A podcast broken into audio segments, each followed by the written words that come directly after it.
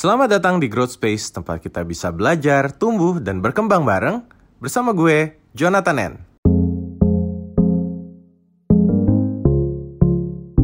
Selagi nunggu salah satu narasumber kita.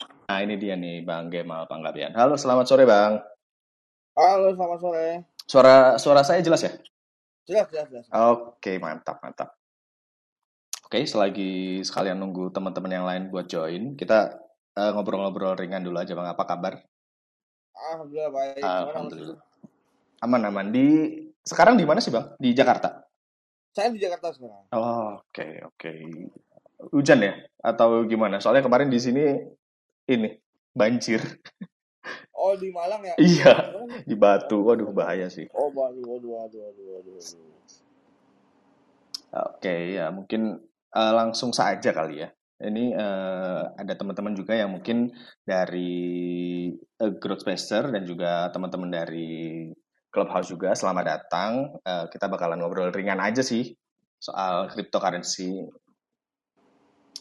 Jadi dari Bang Gemal Panggabean sendiri mungkin aku perkenalkan juga ya buat teman-teman. Jadi Bang, Bang Gemal ini kebetulan eh, public public relation expert ya khususnya untuk di media, terus digital marketing dan juga Yes, PR strategik juga nih Bang.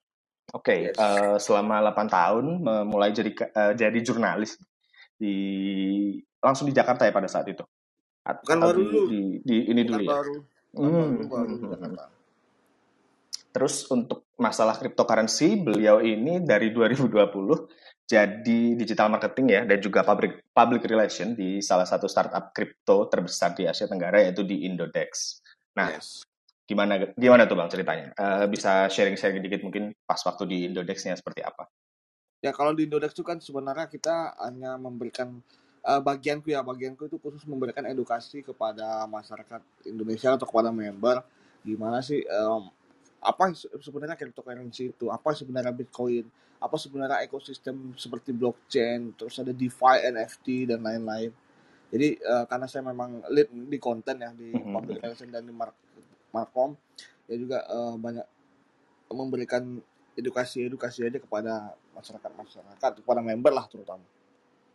Oke, berarti mostly eh, soal katakanlah ada berita apa nih, terus kemudian eh, koin-koin Yes, atau apa yang lagi sekiranya perlu diawasin lah ya untuk eh, naik turunnya harga itu. Oke, kemudian setelah itu eh, move ke ini ya dunia fintech.com sebagai, sebagai pimret atau pemimpin redaksi Ya, dan juga founder ya. Eh, co- Oh, co-founder. co-founder. Oke, oke, oke. Nah, berarti untuk aktivitasnya saat ini sekarang lagi sibuk apa nih, Bang? Ya kalau ini masih konten-konten aja sih sekarang. eh, aku juga lagi bangun community public relation juga eh, sama Mhm. Sama company-nya namanya grismedia.id jadi teman-teman bisa lihat nanti website dan Instagramnya. Juga saya lagi sibuk di dunia fintech.com jadi teman-teman juga bisa lihat di websitenya dan di media sosialnya di Instagram dan lain-lain. Jadi memang fokus aku tuh dari dulu konten-konten soal keuangan-keuangan gitu mas. Nah apalagi dua tahun terakhir ini memang mendalami kripto. Nah kalau tulisan-tulisan di dunia fintech.com itu memang kebanyakan hampir semua yang kripto ya kebanyakan itu aku hampir semua aku yang tulis. Hmm, masih aku, masih aku yang tulis langsung gitu Ah, oke, oke, oke. Berarti mulai dari mencari informasi mengenai eh, cryptocurrency itu sendiri sampai publishing di dunia fintech.com-nya ya, Bang.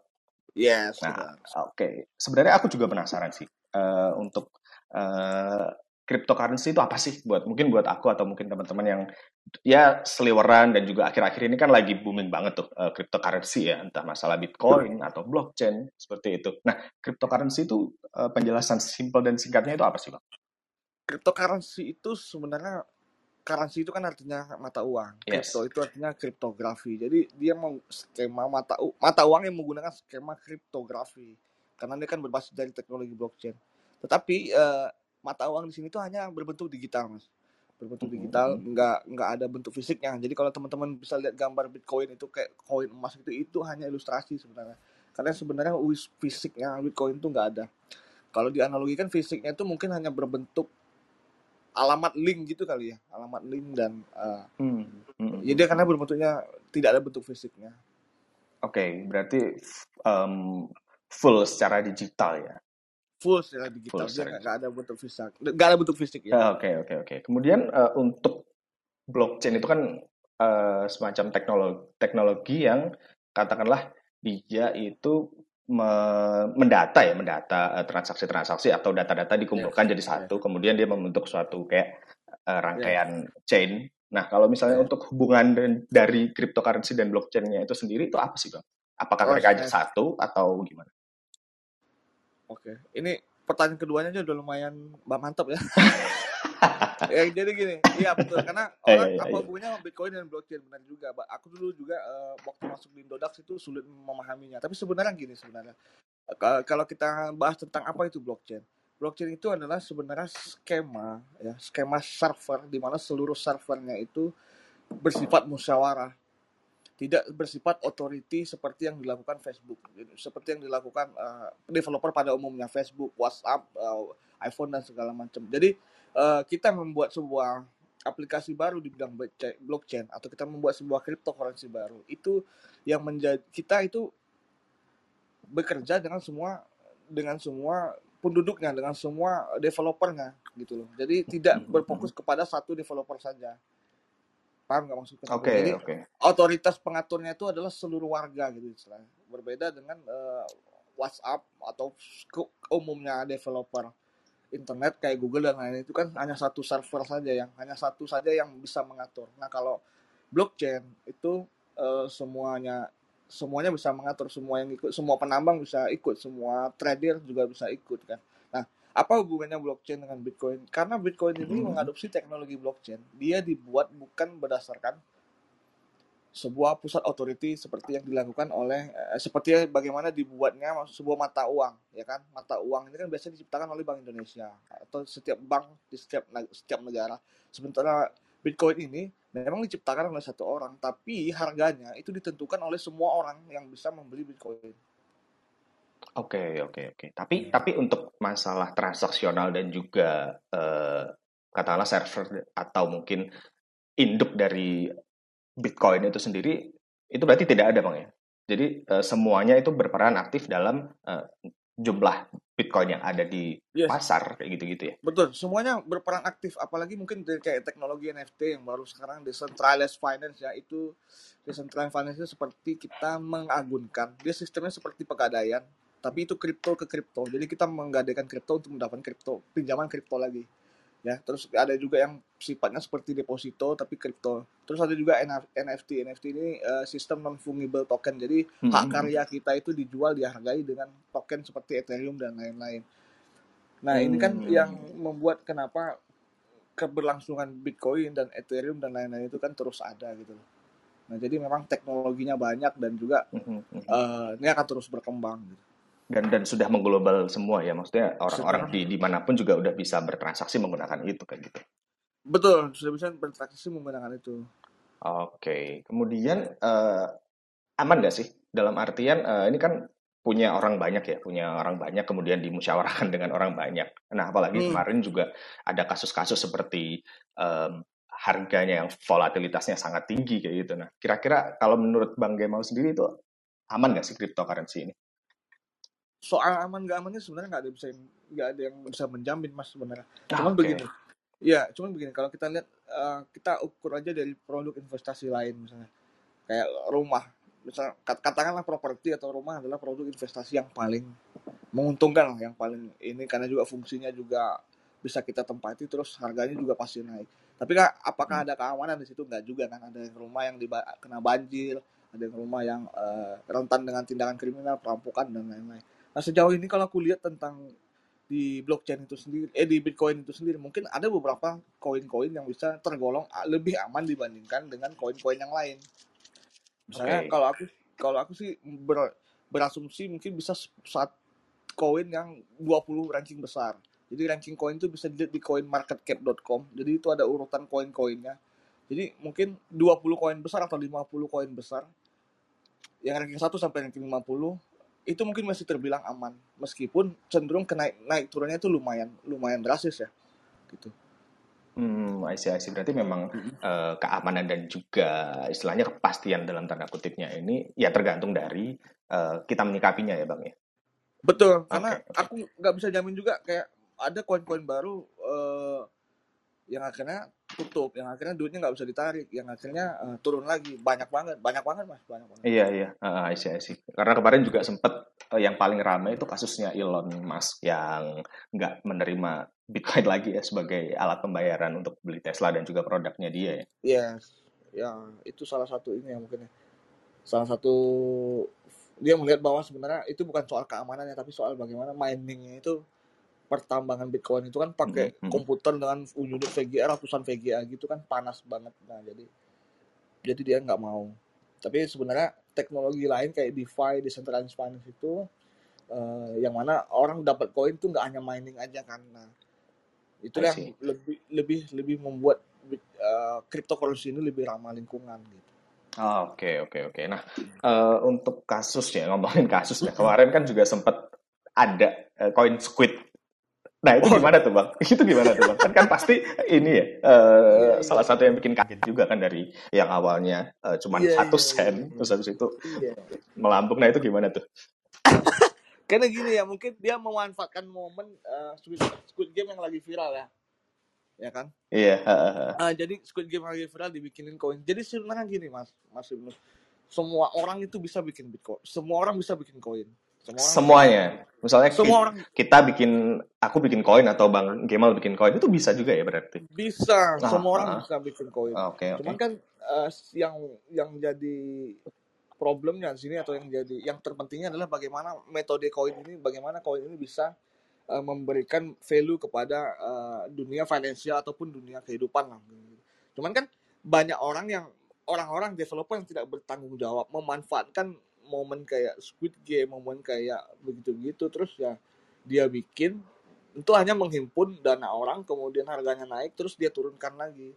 Nah ini kan memang Iya, iya. memang Heeh. ya, sebenarnya koin-koin seperti ini banyak mas nggak hanya Squid juga dulu aku tuh nggak percaya kalau Shiba Inu tuh wah katanya menyaingi Doge aku nggak percaya sampai sekarang aku nggak punya Shiba Inu tapi ternyata memang Shiba Inu tuh terbangnya luar biasa ya bisa 20 kali lipat jadi bisa ma- padahal harganya masih murah nah gitu sih jadi koin-koin baru tuh memang seperti Squid Game atau ada Buff the Way coin apa lagi namanya yang baru-baru itu memang perlu hati-hati Oke, oke. Berarti Hmm. eh, katakanlah kalau misalnya ko- bikin koin ya dalam artian eh, bikin Hmm. koin atau token itu sendiri. Kayak kalau misalnya perusahaan besar membuat koin dan itu valuasinya tuh bisa tergantung sama kondisi perusahaan atau eh, misalnya permintaan pasar atau gimana tuh Bang atau ketersediaan koinnya itu sendiri.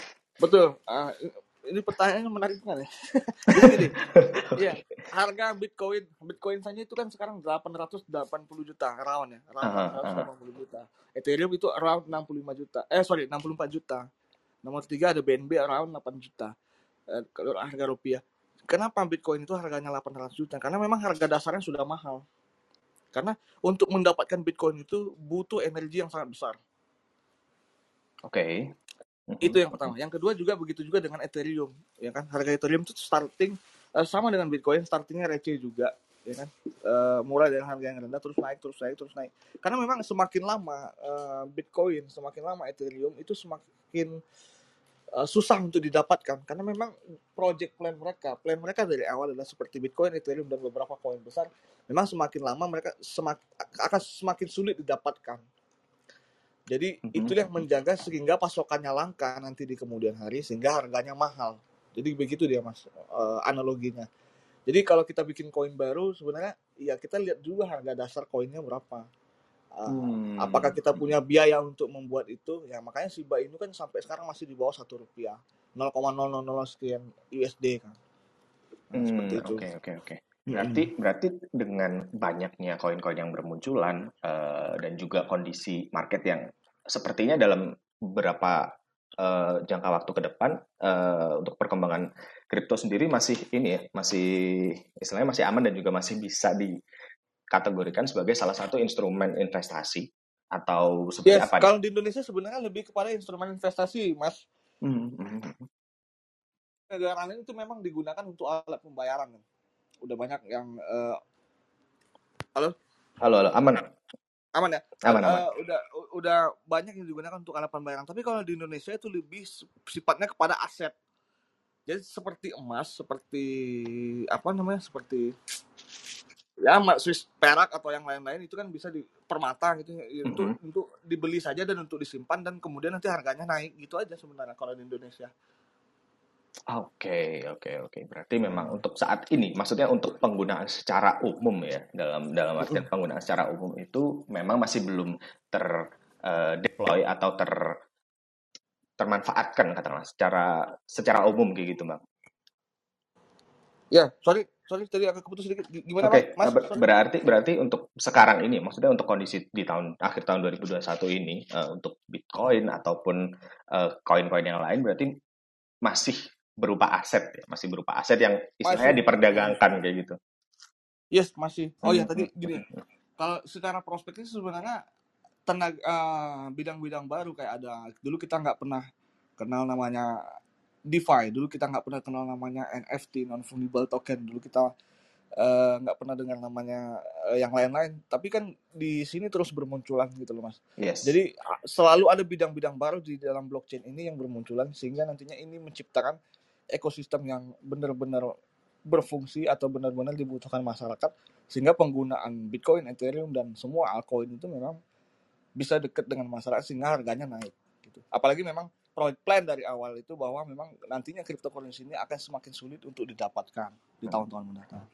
Oke oke oke. Berarti untuk masalah prospektusnya berarti masih aman ya kalau untuk khusus untuk cryptocurrency dan teknologinya kayak gitu bang? Iya masih masih aman. Tapi menurutku untuk koin-koin besar kayak satu sampai ranking satu sampai ranking dua puluh, ranking seratus pun kulihat masih aman sih mas. Ah, ah oke okay. Okay. Kalau lihat itunya di berarti di websitenya mana? coinmarketcap.com coinmarketcap.com oke okay, buat teman-teman yeah. ya mungkin yang pengen istilahnya cari yeah. tahu dulu nih apa kayak gitu ya. Kan karena kan kalau kalau misalnya investasi kan kita nggak boleh benar-benar uh, fear of fear of missing out ya. Wah ini orang-orang pada update story naik terbang ke bulan lah terus uh, ijo-ijo lah itu. Wah taruh di sini. Nah kan yang bikin ludes kan sebenarnya itunya juga kan bang benar benar. Iya oke. Okay. uh, mungkin sebelum lanjut mungkin aku uh, invite ya. teman-teman aja ya yang yang pengen sharing juga terkait uh, katakanlah portofolionya. Uh, pernah nggak sih beli kripto uh, atau mungkin malah cuan luar biasa atau bahkan keboncos di sini? Mungkin buat teman-teman bisa langsung uh, raise hand atau saya invite dulu. Mungkin ada yang baru nih. Mas Adam Pamukas oke okay, naik Mas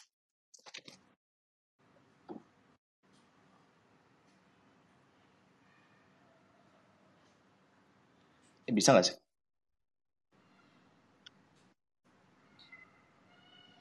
Nah, halo, selamat sore, Mas Adam.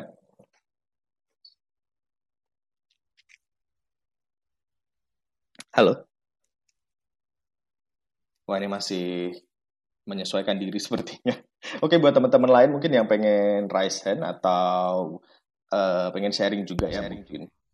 Halo, halo. Halo, Mas. Kedengaran nggak suaraku? Aman, aman. Oh iya. Tadi oh, mau bahas apa? Lupa gua. ya mungkin perkenalan dulu dari Mas Adam. Uh, Oke. Okay. Oh iya, ken kenal kenalan nama saya Adam, saya asli dari Malang. Oke. Okay. Singkat sekali ya. Mungkin aktivitasnya apa? Terus untuk soal cryptocurrency sendiri eh, gimana nih aktivitasnya Mas Adam bersama mungkin ada yang ditanyakan ke Bang Gemal soal dia kan dari Indodex juga bang. Oke mungkin bisa langsung sharing. Kalau aktivitas saya selama ini ya paling cuma apa di kriptoku apa investasi aja sih. Oke, udah berarti udah cuan banyak nih bang. Enggak juga. Sebenarnya saya juga cukup baru sih di kripto. Mm-hmm. Baru join kisaran bulan Mei. Oke, okay, baru bulan Mei 2021. Oh, baru setengah tahunan lah ya berarti. Iya, baru barusan. Tapi kalau kripto sendiri sebenarnya udah tahu cukup lama. Cuma ya baru investasi baru-baru ini aja. Oke, oke, oke, oke. Kira-kira uh, berarti untuk masalah cuan gak cuan nih, udah udah lumayan atau gimana nih, Mas? Kita bongkar portonya Mas Adam di sini. ya, alhamdulillah cuan sih. Alhamdulillah cuan aman ya, masih aman ya. Ya, soalnya saya anu apa mending ngehold daripada trading. Oke, berarti Kalau buat buat kalau nyimpan aset. trading terlalu iya terlalu beresiko, tapi kalau ngehold nanti lama-lama asetnya naik kan. Hmm, Nilainya hmm, maksudnya. hmm, hmm. Oke, oke. Eh, mungkin itu dulu. Mungkin cukup sekian Mas Adam. Oh iya. Oh iya, ada lagi yang mau ditanyakan atau di-sharingkan? Enggak sih. Yang Belum ya? ditanyakan itu apa Gimana, ya? gimana? Nggak tahu. Oke, mungkin move dulu ya ke Mas Welly. Halo, selamat sore Mas Welly. Ya, halo Mas. Selamat Halo. sore juga. Selamat sore. Gimana gimana? Eh, ya, kebetulan pernah sih merasakan cuan, pernah merasakan loss, pernah. Tapi kalau sampai ludes, enggak gitu Mas. Oke, ya. Mungkin bisa sharing pengalamannya. Mungkin pas waktu cuan itu kebetulan lagi eh, jual beli di koin apa, terus eh, mungkin pengalaman-pengalaman unik kali ya yang bisa di-share sama teman-teman.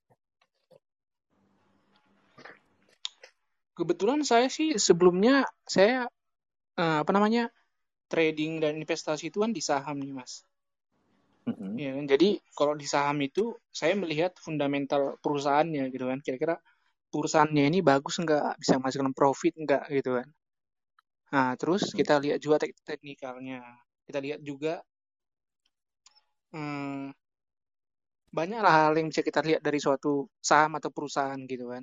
Nah, jadi eh, kemarin itu kalau masalah Bitcoin ini sebenarnya sih udah lama dengar gitu kan. Dulu tiga tahun lalu pernah dengar Bitcoin gitu kan, tapi ya belum terjun gitu. Terjunnya setelah ya setelah terjun di saham, terus eh, kripto makin tenar ya kita coba-coba aja gitu kan. Dan yang yang yang beruntungnya saya itu karena saya punya pengalaman di saham gitu kan. Di mana kalau di saham dan investasi itu perlu yang namanya money management gitu mas. Maksudnya money Oke. management itu kita pandai mengalokasikan uang gitu. Jangan jangan istilahnya seluruh uang kita itu dimasukkan ke satu instrumen investasi gitu kan. Kita pecah gitu. Mungkin sebagian di emas, sebagian di deposito, sebagian di saham gitu.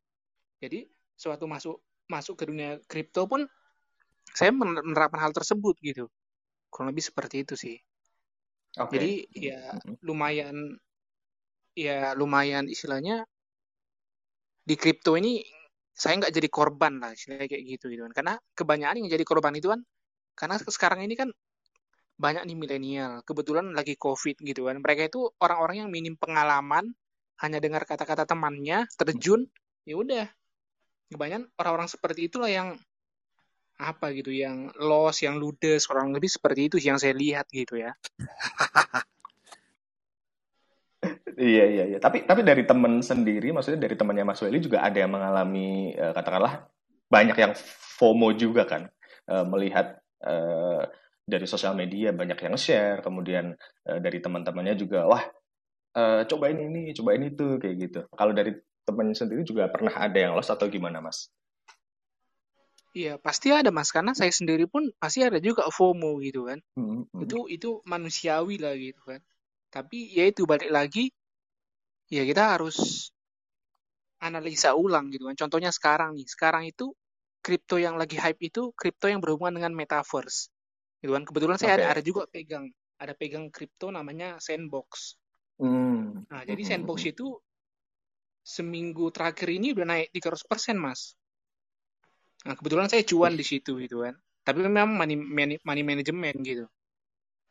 Iya iya. Ya Berarti mungkin orang-orang yang masuk ke sandbox di harga 3 dolar mungkin ya sekarang nyangkut istilahnya gitu kan. Tapi kalau saya pribadi sih saya percaya proyeknya bakal bagus gitu. Bakal bagus ya 3-6 bulan ke depan lah gitu.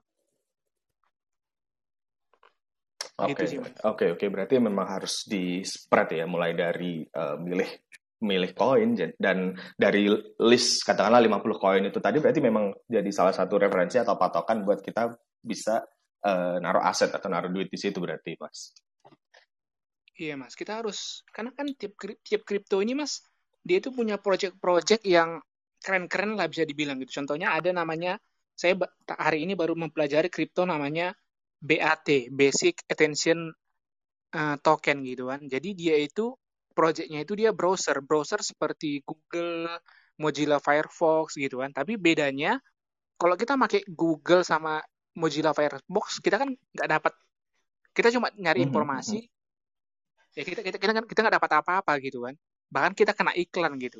Tapi kalau kita pakai browsernya si BAT ini nama browsernya Brave. Hmm. oh si Brave ya. dapat, nah kalau kita yeah, mau iklan iklan yang sudah diverifikasi nah kita bisa dapat token gitu. Nanti tokennya bisa kita uangkan gitu kan. Nah.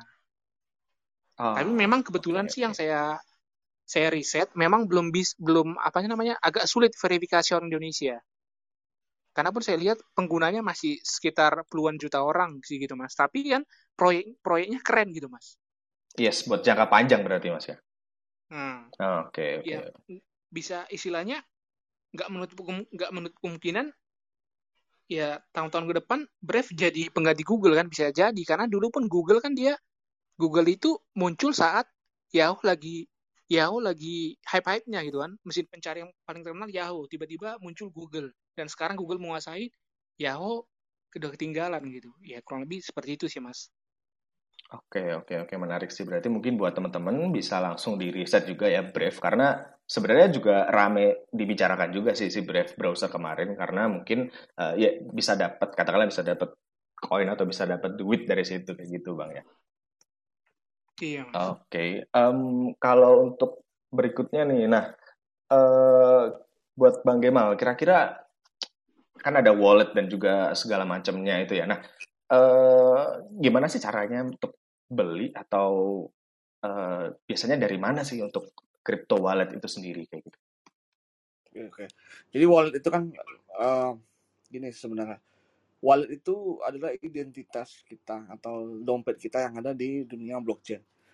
Sebenarnya pembuatan wallet ini bisa di exchange ya di uh, namanya uh, exchange yang centralized kayak Indodax, kayak Binance dan lain-lain, mungkin toko kripto pintu. Jadi kalau mm -hmm. kita daftar di sana, kita akan dibuatkan wallet crypto wallet. Jadi dompet kita akan dibuatkan di sana. Nah, uh, wallet ini juga ada yang di decentralized exchange kayak Uniswap, kayak mungkin uh, kalau Indodax itu punya Tanpol Finance, jadi uh, terus ada Pancake Swap dan lain-lain. Yang biasa diumumkan, um, yang biasa umum dipakai orang tuh mungkin Pancake Swap ya. Nah, jadi uh, juga ada di di juga ada menyediakan wallet. Nah, uh, jadi wallet itu yang sebenarnya berguna untuk menjadi ini kita, kantong kita, dompet kita, sehingga kita bisa menyimpan banyak alamat-alamat seperti Bitcoin dan altcoin dan lain-lain.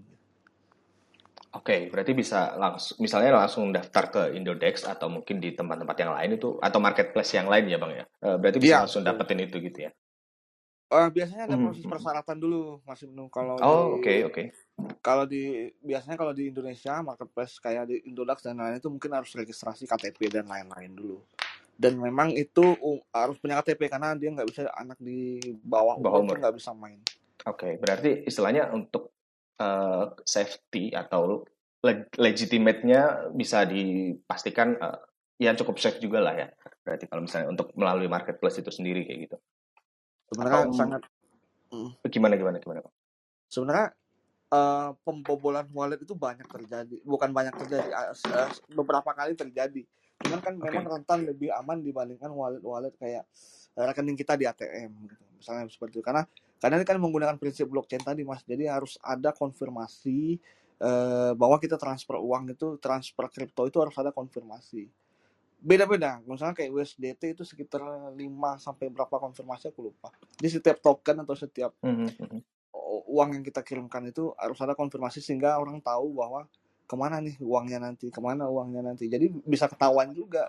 Gampang banget mengecek misalnya uang kita hilang di wallet. Atau sorry bitcoin kita atau ethereum kita hilang di wallet. Gampang melacaknya tuh gampang. Selagi belum bicarakan ke bentuk rupiah dolar dan lain-lain ya. Oh iya oke okay, oke. Okay, berarti memang harus uh, ekstra hati-hati juga ya karena ya ya gimana Mm-mm. gimana lagi karena itu kan jadi salah satu aset kita kemudian kalau untuk uh, mendapatkannya nih mendapatkan uh, kayak tadi token terus habis itu uh, Bitcoin dan segala macamnya apakah cuman kita bisa uh, apakah kita cuman beli atau mungkin ada cara-cara lain sih bang yang buat Oke. bisa dapetin itu Oke. Eh, yang paling umum atau yang paling sering mungkin trading ya, karena memang caranya gampang banget. Kita tinggal daftar di platform, terus eh, kita depositkan uang, terus kita beli. Dulunya Bitcoin ini kan sampai sekarang sih, sampai sekarang Bitcoin ini kan dia ditambang, di mining di dalam sebuah situs atau di pool mining Bitcoin itu, Mhm. yang mana kita bisa mendapatkannya dengan komputer yang sangat harus canggih dan teknologinya sangat harus kuat lah gitu VGA-nya Mhm, mhm. bisa memakan eh, biaya yang cukup mahal makanya harga Bitcoin itu sudah mahal. Nah, Ethereum juga begitu ada di eh, mining bisa ditambang Dogecoin juga tapi Dogecoin lebih gak mudah mendapatkannya makanya harganya masih masih murah ya masih receh. Nah selain mining tahun 2000 to- beberapa tahun yang lalu terciptalah namanya decentralized finance itu tadi DeFi. Nah DeFi ini memungkinkan kita untuk mendapatkan kripto dengan cara yang lebih mudah daripada mining bisa lewat handphone bisa makanya saya tadi kalau eh, tentang Uniswap, PancakeSwap dan yang biasanya eh, koin-koin yang didapatkan dari swap itulah sebenarnya teknologi decentralized finance. Jadi kita semacam meng- menjaminkan kripto untuk Mhm, mhm. mendapatkan kripto lain. Nah biasanya memang kripto-kripto baru nih yang menjadi tembakan. Oke, seperti itu. Oke, oke. Berarti istilahnya eh, bener-bener persiapannya tuh harus ekstra juga ya, karena ya kayak itu tadi kayak temen juga kan ada tuh yang dia miner dan dia udah hit- hitung-hitungan mulai dari listrik, mulai dari Mm-mm. modalnya dia berapa. Kan kemarin dari. VGA sempat melambung gara-gara pada dihunting sama miner juga itu kan. iya iya. Iya itu. Eh, dan dia pun bilang eh, cerita sih bikin eh, tweet di Instagram, bikin highlight Mm. story gitu dia jumlah eh, modalnya dan juga hasilnya itu karena eh, masih belum sebanding karena ya mungkin dari kesulitan mendapatkannya itu tadi bang ya. Betul, karena gitu sebenarnya. Tapi sekarang kan udah hadir yang lebih gampang. Di, di selain DeFi aja udah hadir kayak eh, kayak sandbox tadi yang cerita Bang Willy itu bisa didapatkan dari main game. Terus eh, kayak BAT, Basic Attention Token juga bisa didapatkan karena dia eh, sifatnya hampir sama kayak Google Search ya. Nah, Hmm, yang se- hmm. sebenarnya metode-metode seperti itu udah banyak banget, Mas. Metode main game, metode nonton video, ada yang namanya Theta. Theta itu kayak YouTube kita bisa bikin konten di sana eh, kita bisa dapatkan uang dengan cara kita dapatkan koin Theta itu dengan cara Hmm. membuat video dan menonton video nah seperti seperti itu banyak banyak cara sebenarnya untuk mendapatkan token-token yang dari dari selain daripada trading dan mining Oke, tapi itu ta- eh, hasil dari tokennya itu tadi yang mungkin dari eh, Brave atau dari Theta itu tadi bisa di katakanlah bisa dicairkan lewat eh, crypto walletnya itu tadi ya. Maksudnya dari betul betul Indodex dan segala macam. betul sekali betul sekali sekarang kalau dilihat di indodax.com atau di aplikasi Indodax eh, kalau teman-teman lihat itu volume atau transaksi paling tinggi itu USDT karena USDT ini sebenarnya eh, untuk transfer ke wallet-wallet lain. Jadi eh, jadi istilahnya Indodax Mhm. itu hanya numpang untuk mencairkan uang aja atau untuk me- eh, untuk mentransfer uang dari bank aja gitu. Jadi jadi saya mau main DeFi nih, saya mau main NFT, saya mau main sandbox, eh, saya masukin dulu uang uang rupiah saya ke Indodax, terus saya Heeh. main. Habis itu saya tarik lagi ke Indodax, baru saya cairkan ke bank. Nah seperti itu. Oke, berarti cuman istilahnya buat tempat Betul. kayak trading ya, dari mulai rupiah mungkin bisa langsung ke USDT atau mungkin ke Betul. token yang lain. Oh, Betul. oke, oke, oke. Nah, em, kira-kira kalau misalnya untuk tips nih bang, eh, kalau misalnya untuk yang in- mau investasi atau trading atau mungkin mencoba lah, sekedar mencoba, kira-kira ada tips yang bisa dibagi nggak sih buat teman-teman di sini kalau misalnya pengen em, memutuskan untuk oh oke lah aku diversifikasi asetku nih ke kripto kayak gitu. Oke. Iya, iya, iya. Oke, eh, kalau aku sih sederhana aja sebenarnya. Apa pun, mungkin apa pun bentuk investasi ya. Kalau memang kita berbicara kripto sebagai investasi, Eh, yang kita beli itu bukan asetnya. Karena kan kalau investasi itu ki- kita mencari keuntungan kan, benar loh. uh, atau sebagai nilai lindung inflasi atau gimana duit kita itu nggak turun ya kan nah Yes. eh yang terpenting itu bukan membeli asetnya tapi baga- mempelajari bagaimana metodenya ya kan? Eh, kenapa kita beli rumah? Karena ada metodenya karena bisa kita tinggali karena bisa kita karena nanti 20 10 tahun 20 tahun harganya naik. Nah itu kan metode. Kenapa kita beli bitcoin? Karena mungkin 10 tahun lagi naik. Kenapa kita beli eh 5 tahun lagi naik? 10 tahun lagi na- mungkin juga naik juga. Ethereum juga begitu. Jadi jangan mendewakan sebuah satu kripto apa pun sebenarnya apa pun aset sebenarnya tidak usah terlalu didewakan karena yang terpenting adalah metode. Jadi teman-teman ingin bermain dengan modal kecil. Mungkin bisa main di koin-koin micin kayak Squid Game kemarin ya Squid kemarin atau kayak Buff Dogecoin atau dan lain-lain. Teman-teman punya modal yang besar. Ya mungkin bisa bermain di koin yang lebih aman seperti Bitcoin Ethereum BNB dan lain-lain. Atau mungkin bisa main di saham karena saham juga penurunannya juga nggak terlalu jauh, jauh dan kenaikannya juga meskipun kenaikannya cukup pelan gitu. Yang perlu dipahami itu di kripto adalah sebenarnya metodenya. Nah sebenarnya eh, kripto itu banyak orang yang menyangka bahwa itu adalah investasi jangka pendek sehingga ingin cepet-cepetan naik, ingin kalau turun langsung panik, makanya tercipta FOMO. Sebenarnya meskipun harganya naik turunnya tinggi, kripto itu bukan investasi jangka pendek, tapi kripto itu investasi jangka panjang. Bisa dilihat dari setahun yang lalu, dua tahun yang lalu, atau lima tahun yang lalu atau dari awal harga kenaikannya itu kan baru kelihatan. Mhm. Tapi kalau dalam enam bulan justru sering stuck ya, gitu loh mas. Mungkin Oke. harga harga Bitcoin enam bulan yang lalu masih sama dengan yang sekarang. Tapi harga Bitcoin tahun lalu itu tahun lalu Bitcoin hanya sekitar 200 juta, sekarang 880 juta. Tiga tahun yang lalu mungkin dua tahun yang lalu mungkin lebih murah lagi sekitar 90 jutaan. Nah seperti itu mas. Oke, oke. Berarti memang harus benar-benar mempelajari ya. Mulai dari bagaimana Ya metode satu koin itu bekerja, terus kemudian sumbernya dari betul mana juga, kayak gitu. betul Nah, betul. ah, ah. oke. Eh, mungkin ngomong-ngomong koin micin nih, Mas. Nah, eh, kalau misalnya yang dimaksudkan atau yang yang yang didefinisikan sebagai koin micin dan juga misalnya koin yang lebih legit, legitimate itu tadi itu bedainnya tuh gimana? Oke, sebenarnya apa bedanya koin micin dan koin-koin yang ini kali itu mungkin pertanyaannya Ya, koin-koin yang udah top gitu. Oke, iya koin-koin micin ini benar- benar-benar koin yang baru lahir mas. Biasanya dia didapatkan dari decentralized finance kayak Pancake Swap, eh, terus eh, ya hampir hampir eh, sama dengan Uniswap juga bisa dan beberapa koin beberapa platform decentralized lain ya. Nah, jadi harganya tuh murah banget, bahkan jauh di bawah satu rupiah. Kayak dulu Shiba itu bisa dikategorikan sebagai koin micin, mungkin sampai sekarang. Harganya sangat murah. Jadi Mhm. yang diharapkan adalah kenaikan yang fantastis di periode-periode awal.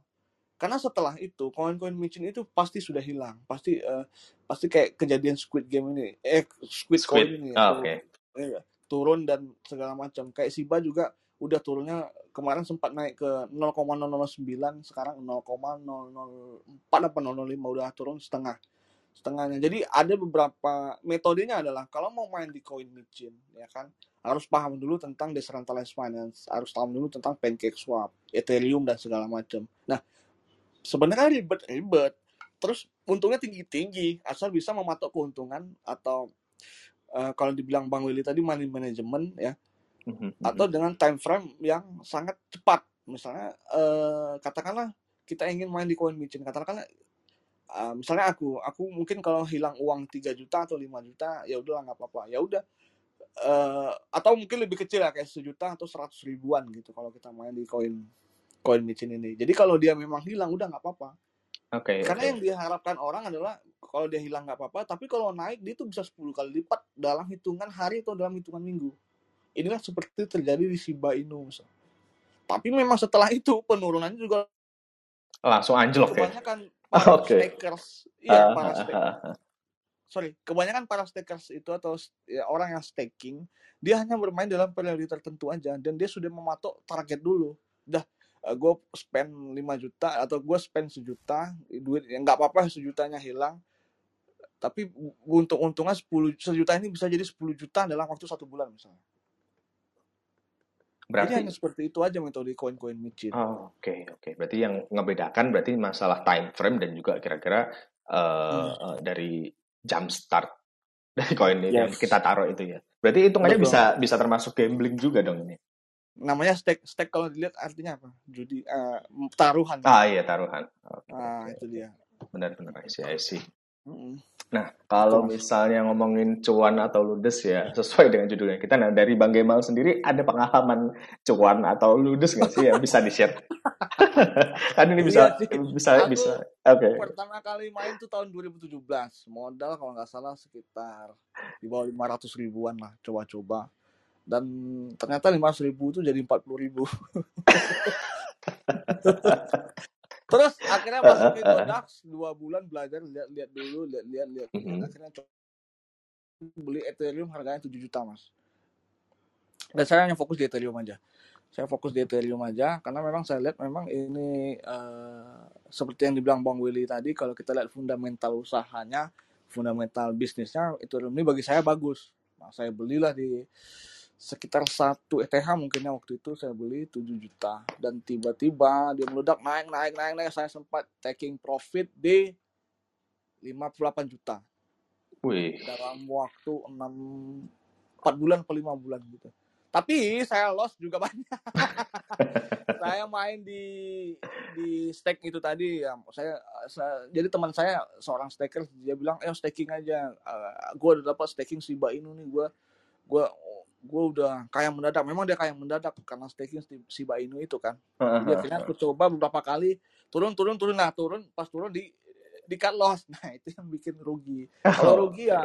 Wajar lah ya. Iya wajar dan banyak juga kayak ah capek ah udah rugi aja kadang-kadang emosi gitu-gitu kan. Benar Jadi benar. sebenarnya yang bikin rugi itu adalah diri kita sendiri.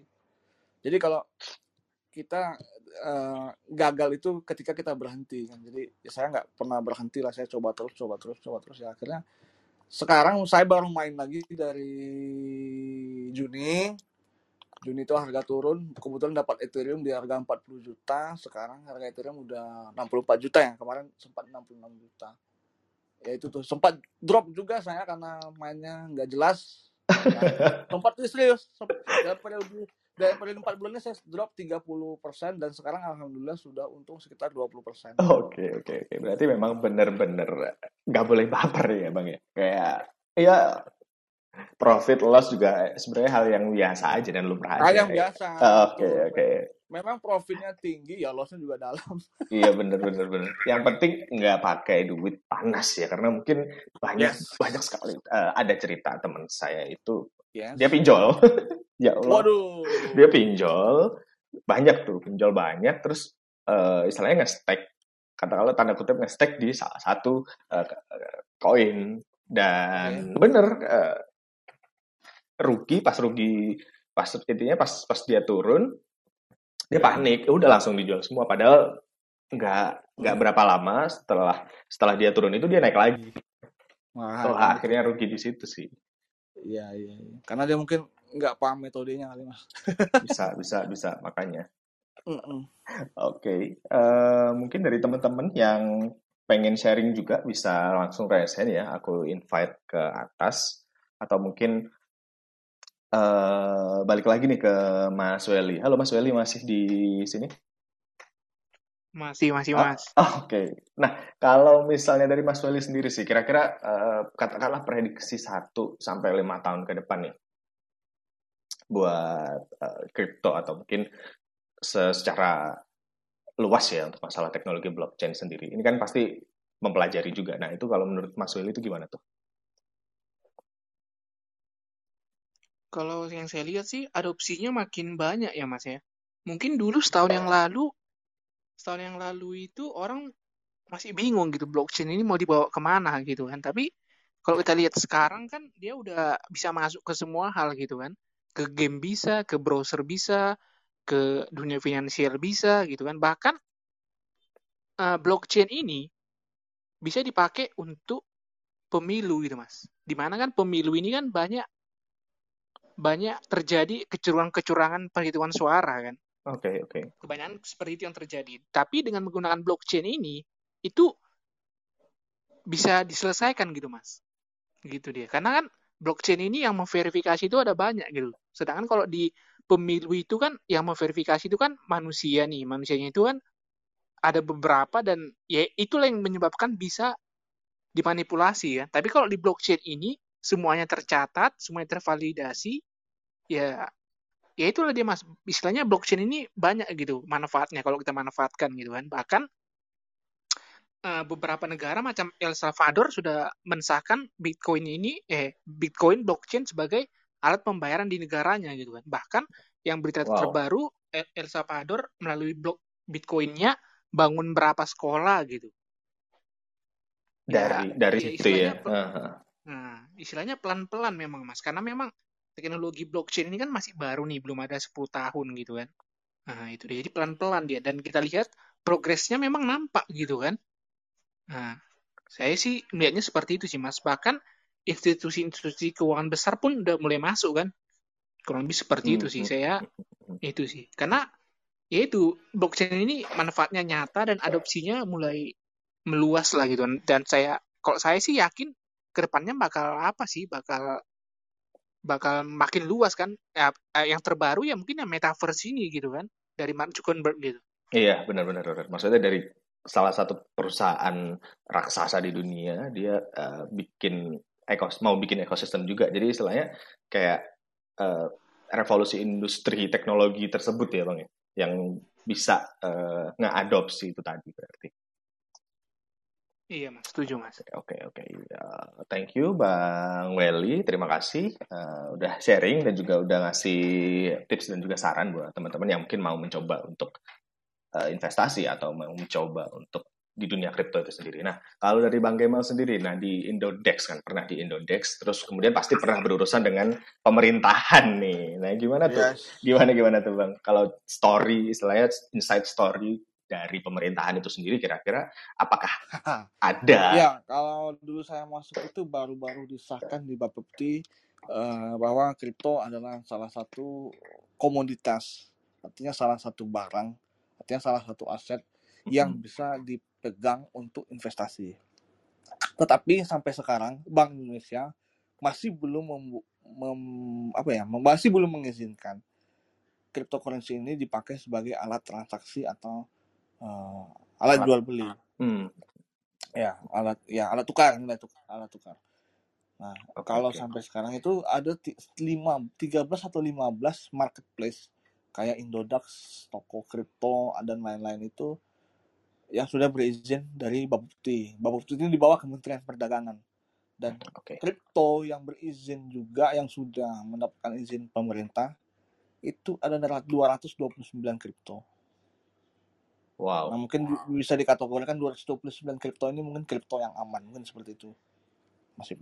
Oke, oke. Berarti memang dari pemerintah sendiri kan memang di Bapeptinya ya, uh, yang istilahnya memberikan yes. izin bahwa oh ini salah satu uh, yes komoditas yang bisa diperdagangkan atau diperjualbelikan. Cuman untuk saat ini belum bisa dipakai untuk alat pembayaran di Indonesia ya. Belum bisa. Bisa bisa, Jadi, bisa uh, dikategorikan begitu. Bis, belum bisa, cuman mungkin ya namanya orang jual beli kan ya kesepakatan iya, iya. aja. Bener, Sering bener, terjadi bener. kan. Kayak dulu Ernest Prakasa pernah posting di Twitternya, dia bilang uh, boleh dia jual apartemen boleh uh, hmm. dibayar pakai Bitcoin, Ethereum ataupun BNB kata dia gitu. Ah, ya namanya namanya kesepakatan seperti itu siapa yang mau larang? Iya iya benar-benar. Tapi tapi itu transaksi berhasil bang pada saat itu. Know. Oh oke. Okay. Ernest, Ernest maksudnya. Iya yang Ernest. Nggak tahu nggak tahu. Oh, cuman-cuman orangnya sempat menawarkan hal itu ya. Sempat maksudnya... menawarkan oh, itu. Oke oke. Okay, Bitcoin, Ethereum dan BNB katanya gitu. Menarik sih. Uh, karena ya ya mungkin ikut uh, oh. bandwagonnya si si ini ya Elon Musk ya yang bisa Elon beli Musk. Tesla dan pakai BTC. Oke. Okay. Yes, benar benar. Oke, okay, uh, menarik sekali. Uh, mungkin dari teman-teman ada yang ingin bertanya atau raise hand mungkin bisa ngobrol sama Mas Welly ya karena pelaku uh, investor di kripto juga dan juga saham sama mungkin dengan Bang Gemal selaku orang Indodax dan juga uh, sekarang ngurusin dunia fintech.com-nya.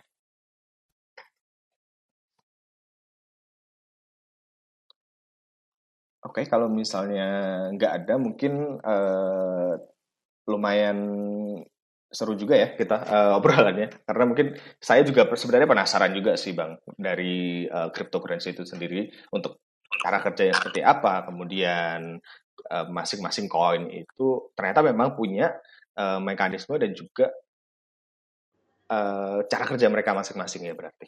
Yes, benar sekali bang. Oke oke Mas, oke.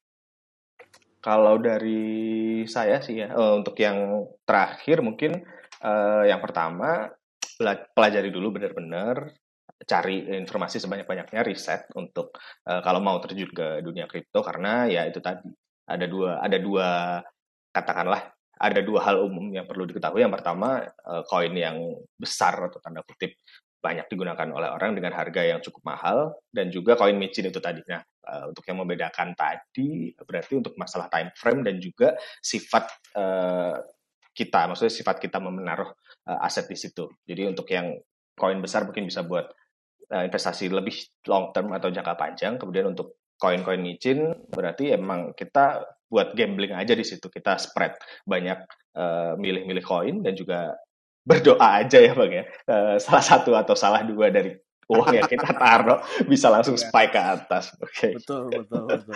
Oke mungkin kata-kata terakhir atau kalimat terakhir dari Bang Gemal. Ya, kalau aku sih yang terpenting ya yang itu tadi kayak yang aku bilang jangan mendewakan aset, jangan mendewakan satu kripto atau beberapa beberapa kripto, tapi yang perlu dipahami adalah metodenya. Karena kan kita eh, menaruh uang di sana untuk mendapatkan keuntungan. Itu aja sih mungkin dari aku. Oke, uh, terima kasih Bang Gebal atas waktunya. Mungkin bisa langsung di follow duniafintech.com dan juga berita-beritanya juga pasti update, up Ya. to date ya tiap hari di situ. Insya Allah. Oh, insya Allah. Akan Kalau nggak update langsung langsung DM Bang Gemal aja di Instagram. Bang kapan update? Oke, oke dari Mas Welly uh, untuk uh, sharing-sharingnya terima kasih. Ada kata-kata terakhir, mungkin kata-kata terakhir. Nggak ada mas. Oke, siap, siap. Oke, terima kasih teman-teman. Eh, mungkin cukup itu aja ya eh, obrolan sore kita hari ini. Buat teman-teman yang mungkin joinnya telat atau pengen dengar lagi, nanti akan kita upload juga di eh, podcastnya Growth Space. Bisa dilihat di YouTube atau eh, Spotify. Oke, eh, terima kasih Bang Gemal atas waktunya. Terima kasih Bang Terima Weli kasih. atas sharing-sharingnya. Selamat sore dan selamat bermalam minggu semuanya. Selamat sore, terima kasih.